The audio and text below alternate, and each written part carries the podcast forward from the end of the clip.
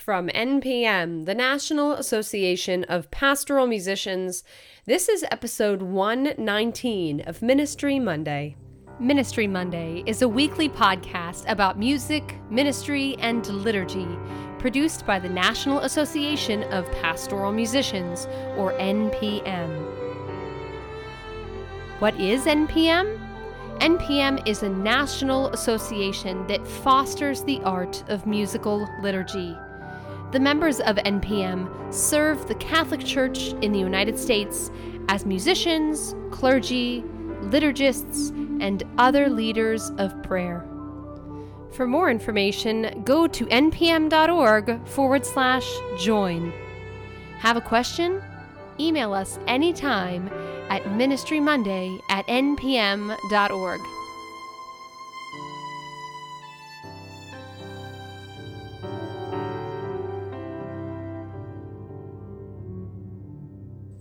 Hello, and welcome to Ministry Monday. I'm your host, Amanda Bruce. Now, before we begin, I do have some parish announcements, if you will, that we really want you to know about. We hope you plan on joining us for Shop Sip and Sing tonight. Try and say that five times fast. Shop, Sip, and Sing is a one night only event that NPM is hosting for those who attended NPM's virtual convention and even, in a way, for those who didn't. So tonight, August 31st, from 5:30 to 9 p.m. Eastern Time, our exhibitors are offering live sessions on various topics, from product demonstrations to guest speakers on all topics music and ministry.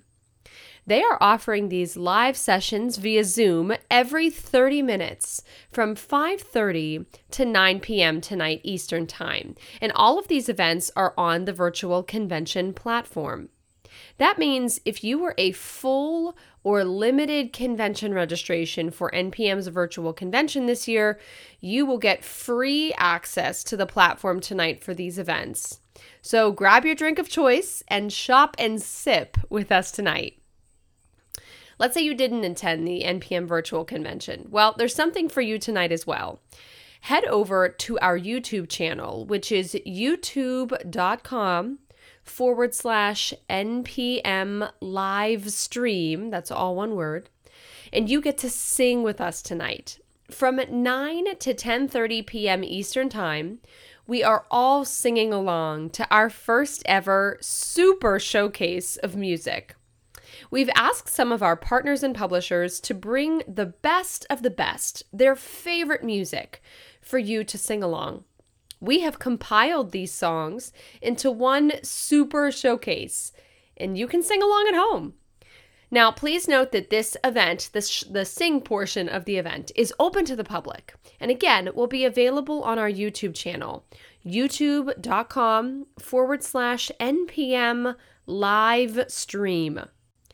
Lastly, I want to remind you of the new program we're working on here at Ministry Monday. We are starting a new series on the podcast to feature you. Yes, you. NPM Spotlight is a new series for Ministry Monday that allows you to nominate yourself or others to be featured on the podcast. Maybe you or somebody you know is ministering in a unique way. Maybe it's a limitation due to budgetary constraints. Or maybe someone you know is using creative ways to engage a parish in light of the current pandemic. Or maybe you recently merged parishes and your ensemble director or your handbell director is engaging music ministers from both parishes in a very unique way. Or maybe you've heard of a local church that is live streaming their liturgies in a way that's just inspiring. Whatever it is, we want to hear from you. NPM Spotlight will feature pastoral musicians across our country and our world. Email us to nominate a fellow pastoral musician to be interviewed. Our email address, as always, is ministrymonday at npm.org. Today on the podcast, we discuss the nuts and bolts of ministry all of us are encountering our ministerial responsibilities through a different lens at this time. Many of us are working from home and have limited access to the liturgy planning committees and physical resources that we normally have. What's more, our parishioners are experiencing our parish life differently at this time. With our numbers drastically reduced in many locations due to COVID 19, our parishioners are not experiencing our church life or ministry from the pews. And the ministers that are usually our anchors every week for ministry are unable to attend. What do we do? How do we plan? Are there actual opportunities for growth at this time?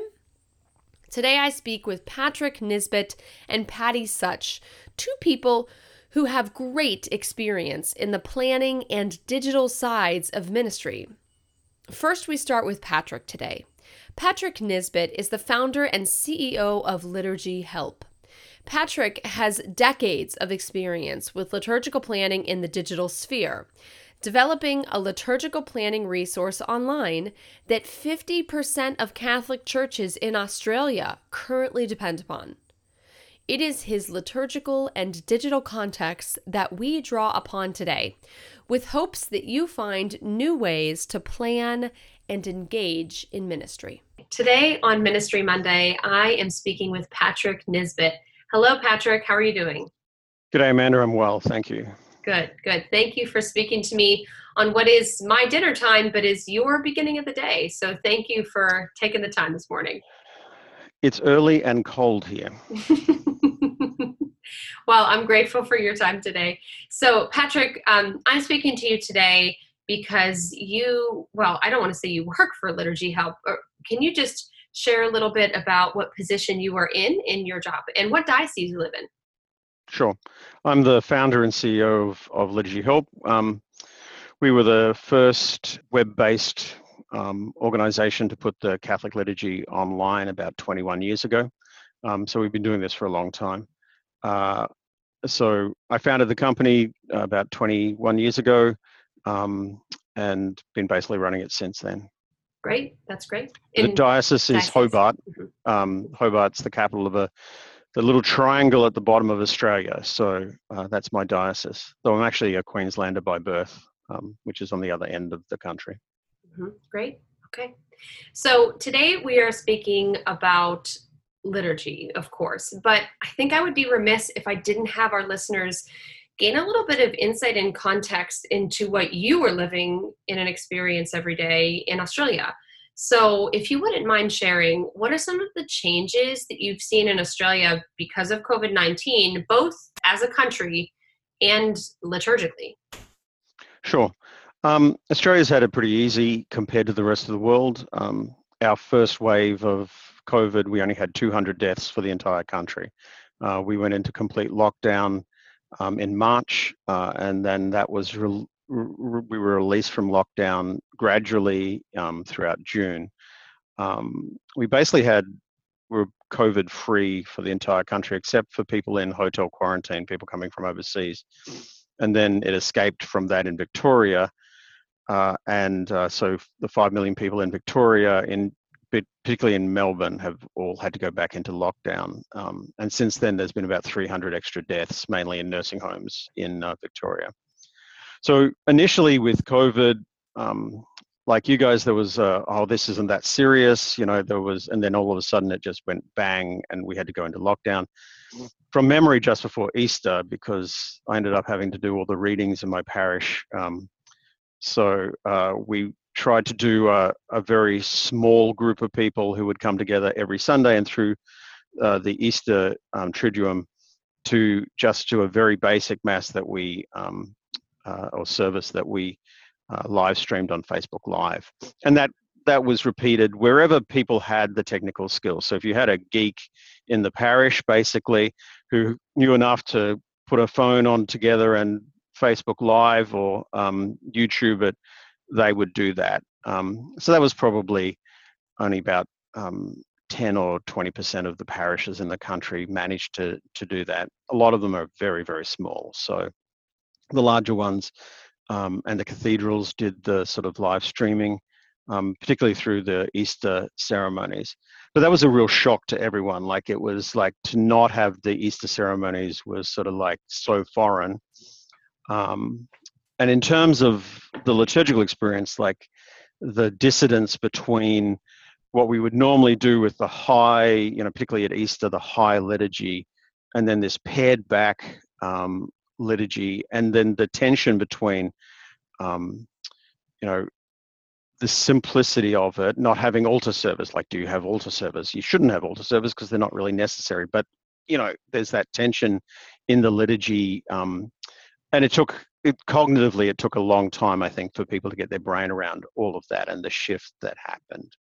Um, so yeah, that was the initial, and then we've gone through that period, and then coming out of lockdown, uh, uh, masses have started again, but with restricted numbers. So we have a four meter square meter rule in Australia that says we can only have one person per four meter. Uh, so people who had to book in for to go to mass on a Sunday and and that type of stuff. Um, and so numbers are low, and then working out, you know, whether you have an offertory procession, which I think you shouldn't probably by the guidelines. Um, how do you give out communion? Um, some of the tensions around that, and in particular singing. Uh, so some parishes uh, have continued to sing. Most parishes have sort of changed to just have a cantor and an organist um, and try and discourage congregational singing. But it's a it's a, a mixed bag depending on the priest and the diocese and the diocesan guidelines. Um, and we have parishes who are very vigilant and other parishes aren't so vigilant sort of thing so yeah it sounds very similar to what the united states is facing in terms of consistency and um, different rules with different dioceses and also truthfully like you said just different priests enforcing it in different churches and cultural backgrounds so it sounds very similar let's transition a little bit and let's let's talk a little bit about planning liturgically digitally so the topic of this episode overall is how to plan for liturgies digitally in all different ways. And to many, especially you, I'm sure this is a very, this is you, very common practice. But there are people who didn't necessarily consult many digital liturgical planning aids prior to COVID 19, prior to us being so isolated. So, what are some of the benefits to adapting and depending more on liturgical planning digitally during this time? Sure. Um, well, there's a very practical one, which is the books. You know, um, often the books are expensive. They're in the um, the parish center. Uh, you you uh, you can't go and grab them, and you can't rip them up and share them. That would be obscene. Um, the uh, uh, and they're too big to photocopy. So and that would be illegal. Um, so the having all the books, all the uh, ritual texts available digitally um, is a, a, great benefit. Um, and also being able to have uh, a single point of reference. Like, so um, if you uh, agree on a lit- digital liturgical resource for the parish, then people can, um, you can make that available to multiple people across the parish so that they can uh, work collaboratively, um, be working from the, the, the same um, uh, point of reference. Um, so suggesting music, then you could have a Zoom meeting like this and be working with a shared screen, that type of thing. There's a, a, a broader issue in terms of liturgy as well. Like, so how do we, um, and and community building. So how do we um, extend our ministry in into a non-gathered. John Roberto, when I was in youth ministry, used to talk about gathered and non-gathered ministries. Um, and it struck me that that was a real idea came has come to uh, fruition in in the COVID time. Um, and so, how do you reach out to people via email and um, make stuff available and encourage parents to work with their children, encourages families to sing together, um, uh, to pray together. So, um, without focusing specifically on liturgy help, but what we did is we took a whole lot of our resources that were in PDF format. Um, and but because they were normally printed, they would be three pages together or five pages together in some places. So we wrote some algorithms to break all those pages up, and we made all those pages available individually. So, uh, say uh, a musician or a catechist or a, a parish priest can grab the one individual page, email it out with some instructions to their, their families in their parishes, some suggestions on how to use it, that type of stuff. So we've we created a whole section called social isolation um, and added in family prayers and that sort of stuff, um, and the office as well um, for Sundays. Because um, in the initial phase of of how do we cope with COVID, there was a lot of discussion as to whether, um, certainly in Australia, whether you know uh, a mass was the correct thing to be to be doing um, via um, uh, video link if and uh, Facebook Live, and some people suggested that um, the office was also a valid option um, in that whole process. To to it's the prayer of the people, it's the prayer of the church, and so um, uh, so we try to create that balance between the two. Um, so yeah, uh, but it, essentially digital resources, making it easy for people to email them out, um, to share them, to work together on screens with them, um, uh, to pray together via Zoom. That type of stuff is is uh, is the sort of vision we had initially. Um, so yeah. I think you said something really interesting that I just want to touch back on too, especially right now in this time in our history as a church. I think liturgical planning might even be, I hope I'm not sounding absolutely, you know, ridiculous when I say this, but I think liturgical planning is even past the liturgy. You said something about, of course, you know, planning family prayers and sharing family prayers. I think this is sure. an unprecedented time in that way. And so digital planning aids could help with not just liturgical planning, like you said, but expanding the faith experience for families as well. Yeah, indeed. Like we have the idea of you know praying over a meal and that sort of stuff, um, mm-hmm. and and certainly the Catholic culture is um, is not necessarily uh, focused. Uh, well, we we tend to be focused on the Eucharist, like the Eucharist, summit and source, and so there's this you know, and and so and when the Eucharist isn't available in its fullness, what are our options? Hence the office, um, but then hence uh, liturgies of the Word um, that families can um, can do around the kitchen table. Um, they can sing together if they're given the the tools to. Uh, and we all have hymns that people know and know off by heart. Um, it's actually one of the biggest questions we've had from our uh, our users is where can I get the hymn words? Um, because traditionally, certainly in Australia, that's hasn't been a big thing because we use hymnals uh, a lot in Australia. So um, printing hymn words has never been an issue for most parishes. So um, we've run that line with uh, OneLicense and, and encouraging people to get the, the correct licenses from OneLicense, ensuring that that's all okay. Um, and then OneLicense is the key source of those words if, if they need them. Um, mm-hmm. so uh, it's, um, but it's exactly that. It's how do we extend the experience of prayer and liturgy um, into that into the family uh, church um, and encourage people to engage in the Sunday readings. In terms of liturgy help, uh, our focus is very much on the Sunday Gospel um, and making that available in a whole range of different ways. Um, so children's worksheets, for example, that are PDFs that can be emailed out, um, and whether that's to parents or grandparents um, we in our experience uh, it's often the grandparents who want to have access to this stuff because they're often looking after the kids and they want to slot the the catechetical worksheet into uh, into the sort of um, into the time and give create an opportunity to talk to their kids around around that sort of stuff. Let's talk about liturgy help. I think this is a good time to, to do so. So um, i'm sorry to be so blunt but let me just ask for our listeners what is liturgy help?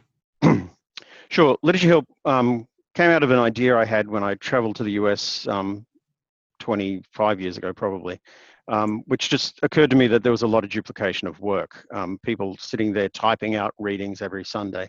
Um, the web was barely existed back then, the World Wide Web. The internet had been around for a while, but the World Wide Web was just an emerging technology. Um, and uh, so I thought if we put started to put together this sort of resources, the stuff that people do week in, week out online, that would be a boon to the church and to ministers. And so that's what we worked on for the last 20 years.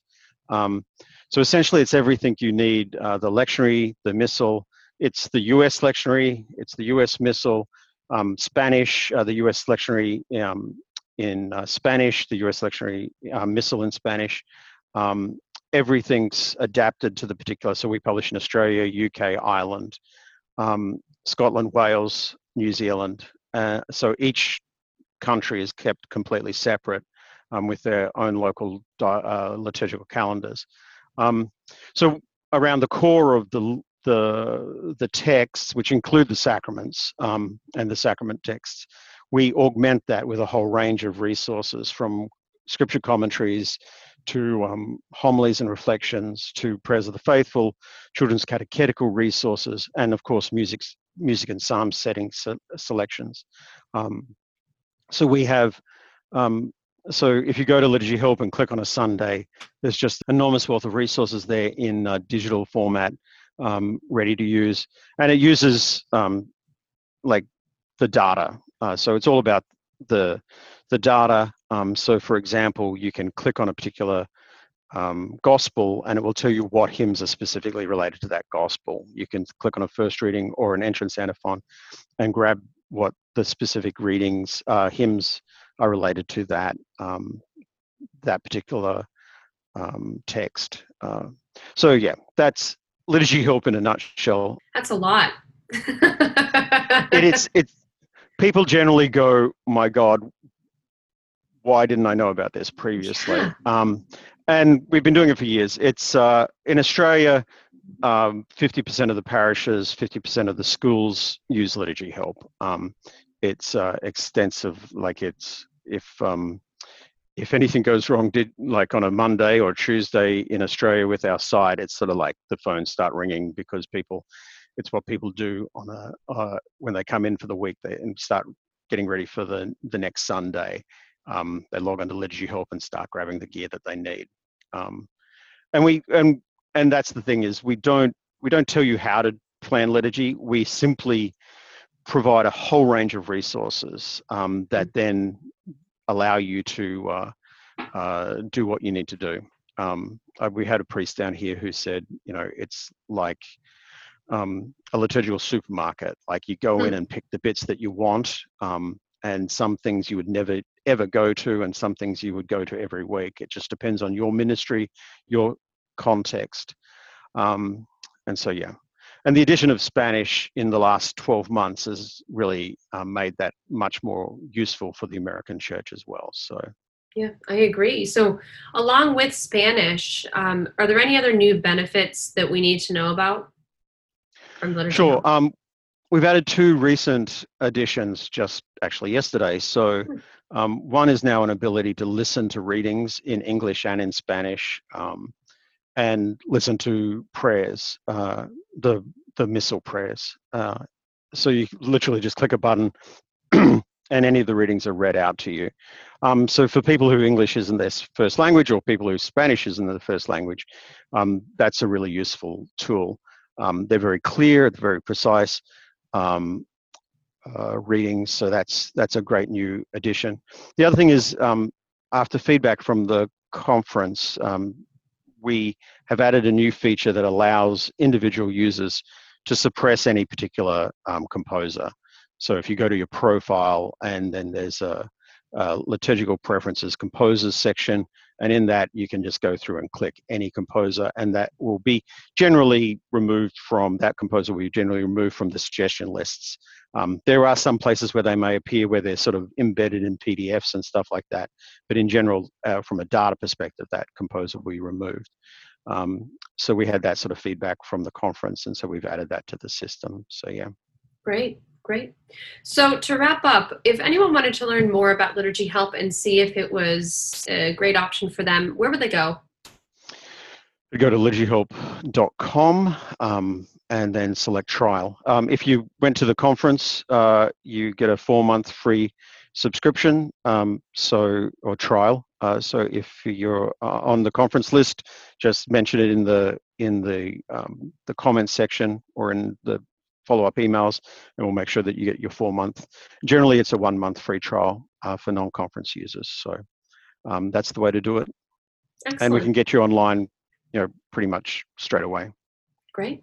Well patrick i want to thank you for your time today. Thank you for giving us some ideas on how to plan past the liturgy, not to ever disrespect the liturgy, but to, like you said, um, maybe extend to the family church a little bit more and to, to think in a new way. So thank you for your time today. And thank you for everything you're doing for liturgy and ministry.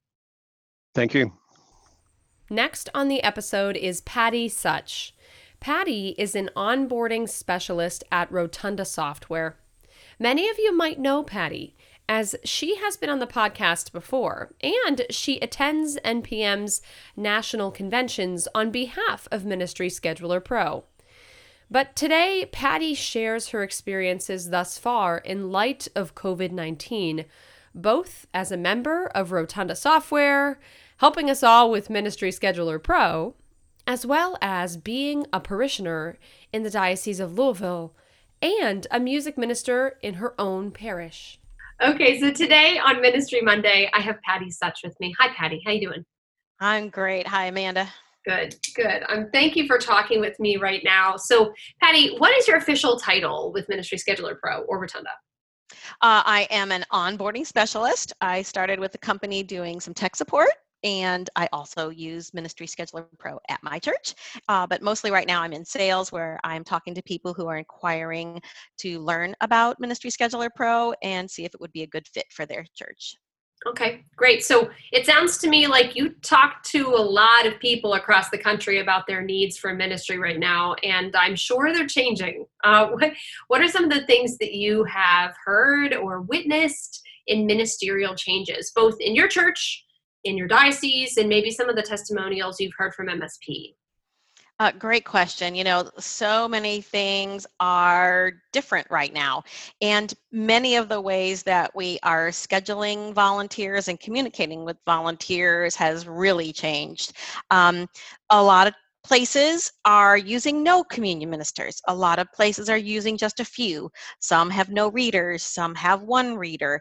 Um, we've just seen all across the board, many different ways throughout different dioceses, throughout different churches within a diocese as how they're using their volunteers.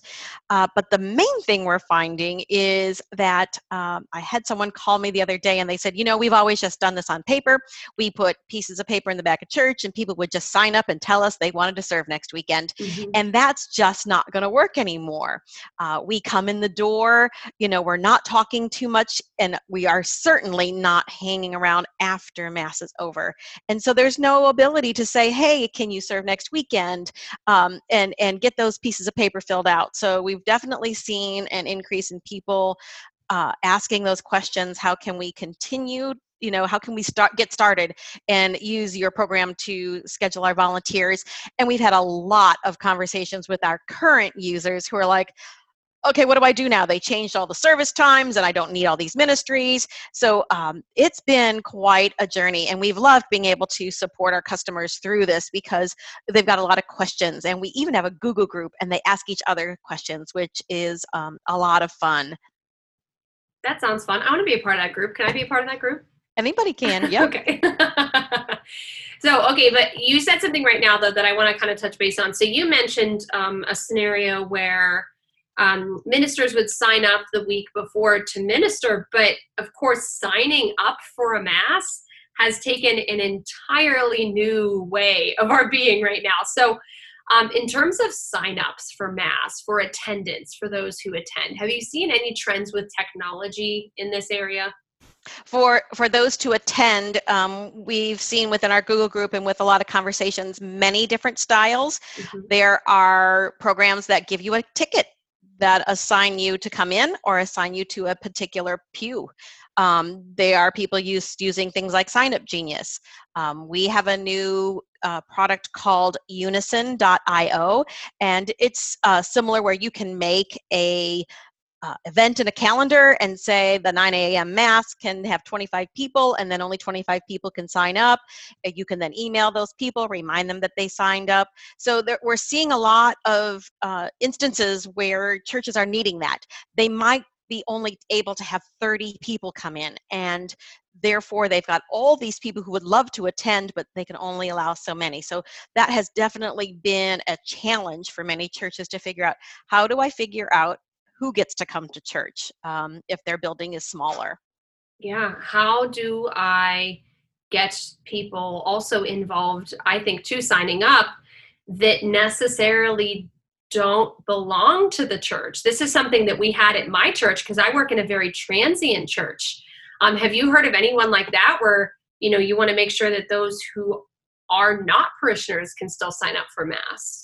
I think what's a really cool thing to make sure you are checking out no matter what system you're using to if you're using a sign up system for those um, who are attending service is to see who's new in there. Capture those emails. Reach out to these people who maybe have been attending your church for a long time and have never officially joined. So what a great opportunity uh, you know we, we think of the challenges we have right now, but we also have to remember that there are opportunities. There are opportunities to engage these people who finally have given you a contact. Um, I think it's a that's a great way to find that thing out um, about these new about these people. I think that's a silver lining right now to all of this is that we oftentimes, like you said, don't get contact information from someone who's been attending for a very long time and maybe it's never signed up, or maybe they're new. Who knows? Uh, okay, so we've talked about those who use technology, but what about engaging with those who don't use technology? And I'm not trying to throw anyone under the bus, but we probably all have someone in our ministry or in our church in general who says the following I don't do email. That's a sentence I get a lot. So, what about engaging with those who aren't using technology in general? Most all programs and certainly ministry scheduler pro can take care of your volunteers that don't use internet. I'm going to give you an aside with that. Okay you don't have an email address and we have lots of people who don't. I, there's not a church who doesn't have somebody you know, that doesn't use email. Mm-hmm. but they do have an ipad so that they can zoom or facetime with the grandchildren. Please ask or do they have the iphone or an android phone? Because they can always use the app and so you can still engage with them even if they don't have um, email.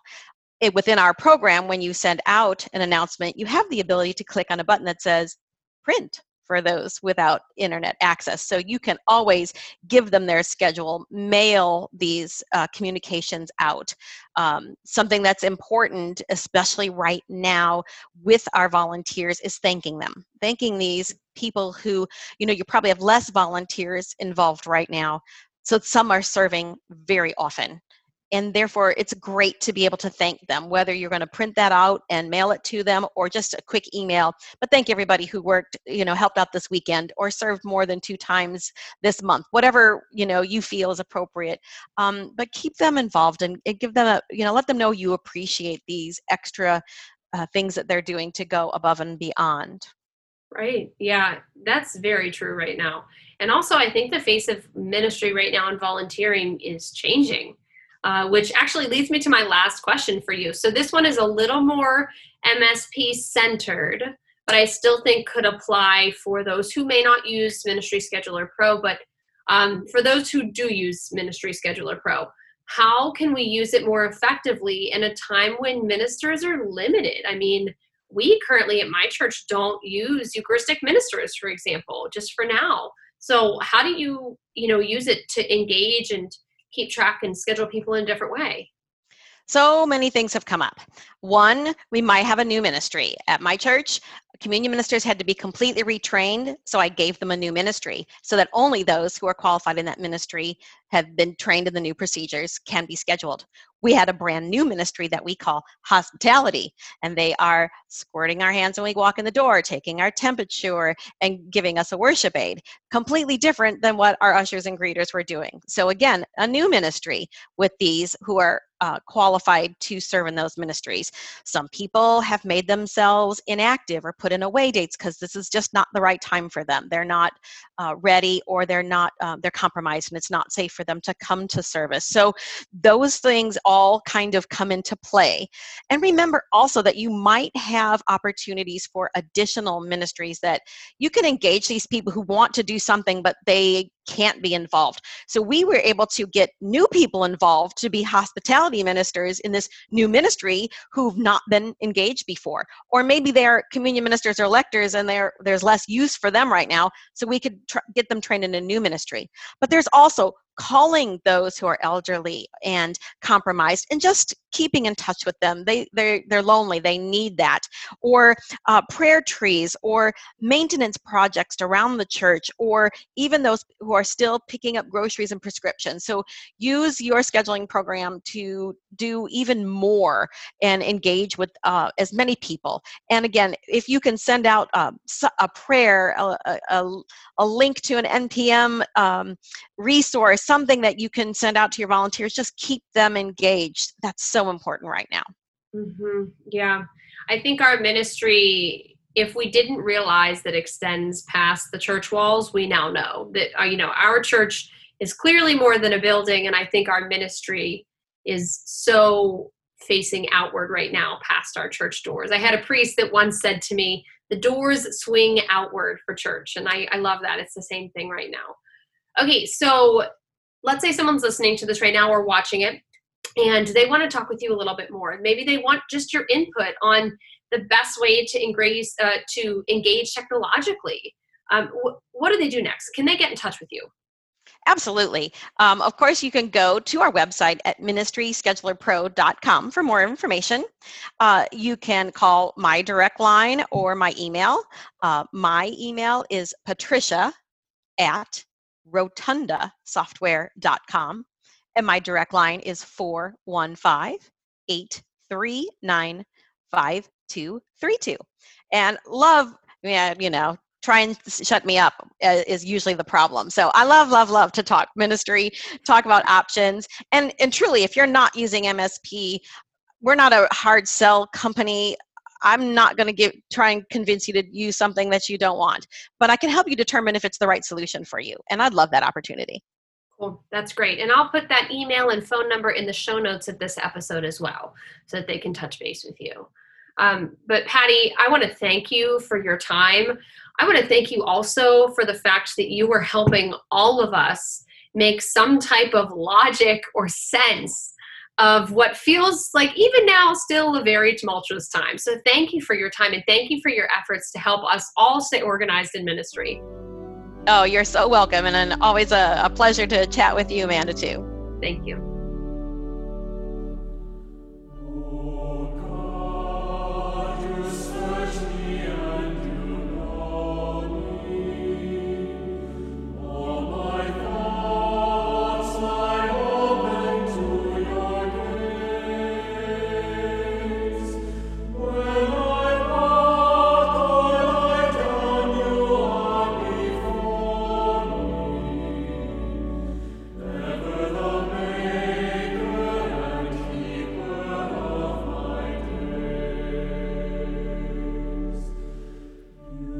Thanks so much to Patrick and Patty for their time today. For more information about the topics we discussed today, please visit the show notes of this episode at ministrymonday.org. A recording of Oh God, You Search Me was produced by Oregon Catholic Press. Our theme music was written and produced by Aaron Shows. Today's episode of Ministry Monday was produced by me, Amanda Bruce. That's it for today. With the Spirit's gifts empowering us for the work of ministry, thanks for listening. Have a great week, and we'll see you back here next Monday.